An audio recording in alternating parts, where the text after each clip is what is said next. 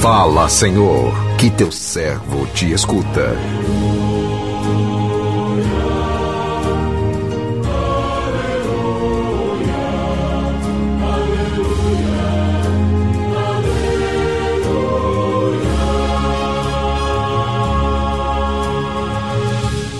O Senhor esteja convosco, Ele está no meio de nós. Proclamação do Evangelho de Jesus Cristo, segundo João, glória a vós, Senhor. Naquele tempo disse Jesus aos seus discípulos: Pouco tempo ainda, e já não me vereis, e outra vez pouco tempo e me vereis de novo. Alguns dos seus discípulos disseram então entre si: o que significa o que ele nos está dizendo? Pouco tempo e não me vereis, e outra vez pouco tempo e me vereis de novo. E eu vou para junto do Pai. Diziam, pois, o que significa esse pouco tempo? Não entendemos o que ele quer dizer. Jesus compreendeu que eles queriam interrogá-lo. Então disse-lhe: Escutai discutindo, estáis discutindo entre vós porque eu disse pouco tempo e já não me vereis, e outra vez pouco tempo e me vereis? Em verdade, em verdade vos digo: vós chorareis, vos lamentareis, mas o mundo se alegrará. Vós ficareis tristes, mas a vossa tristeza se transformará em alegria. Palavra da salvação, glória a vós, Senhor.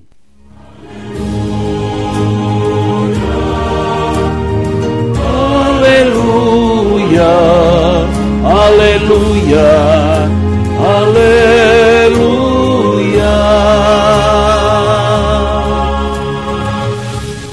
Meu irmão, minha irmã, ouvintes do programa Sim a Vida, o evangelho que acabamos de ouvir é a continuação do evangelho de ontem.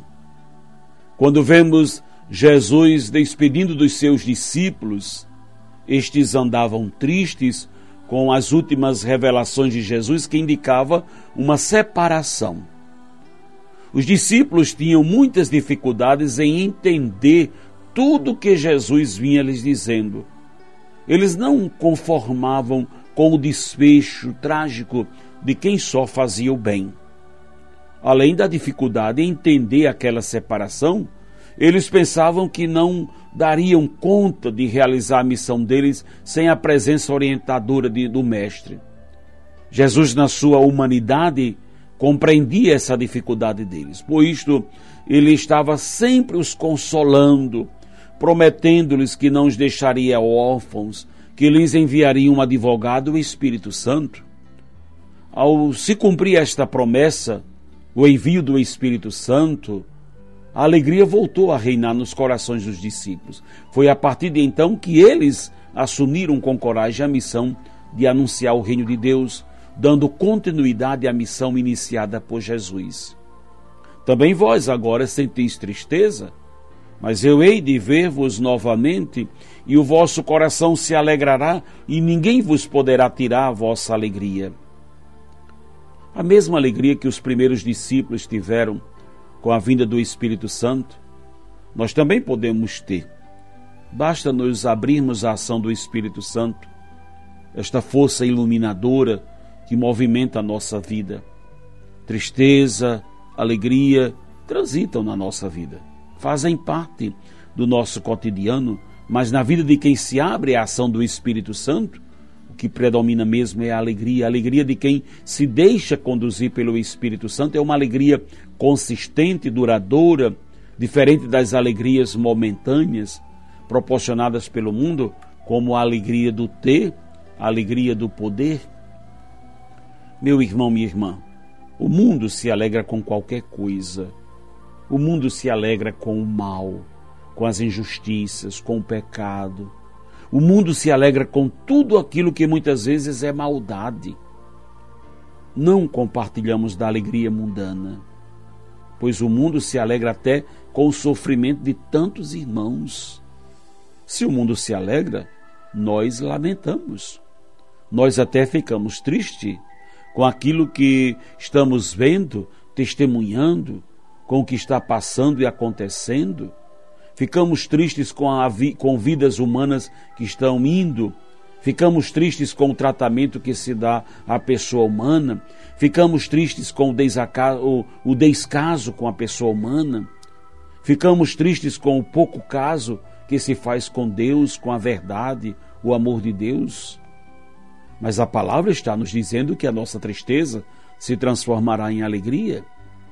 Que nossa tristeza seja vivida em Deus que nossa tristeza se passe em Deus. É por isso que um homem e uma mulher de Deus não ficam tristes por muito tempo. Toda tristeza em Deus é temporária, é momentânea, porque toda tristeza é transubstanciada, é transformada.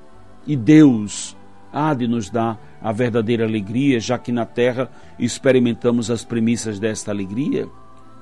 Experimentamos a alegria de ver uma pessoa vencendo, de ver a pessoa superando, experimentamos a alegria das pequenas vitórias, a alegria de participar da Eucaristia, experimentamos a alegria de amar uns aos outros e não abrirmos mão de forma alguma das alegrias que Deus nos manda no dia a dia, mesmo em meio ao vale de lágrimas que caminhamos. A verdade é maior, é essa. Deus há de nos conceder uma alegria eterna, que ninguém nem o mundo poderá tirar de nós nem nos perturbar. Praticamente né, assim nós nos colocamos hoje na presença de Deus, neste dia que celebramos Nossa Senhora de Fátima. Lúcia teve a graça, junto com os pastorinhos, de ter a visão do céu. Era uma alegria incomensurável, que desejaram ainda crianças né, correrem para morar lá. Que não percamos o gosto, a alegria de saber que pertencemos aos céus. Lutemos pelo nosso lugar no céu, porque a alegria que lá nos é reservada não se compara a qualquer centímetro de sofrimento que passamos nesta vida. Que Deus nos abençoe. Amém.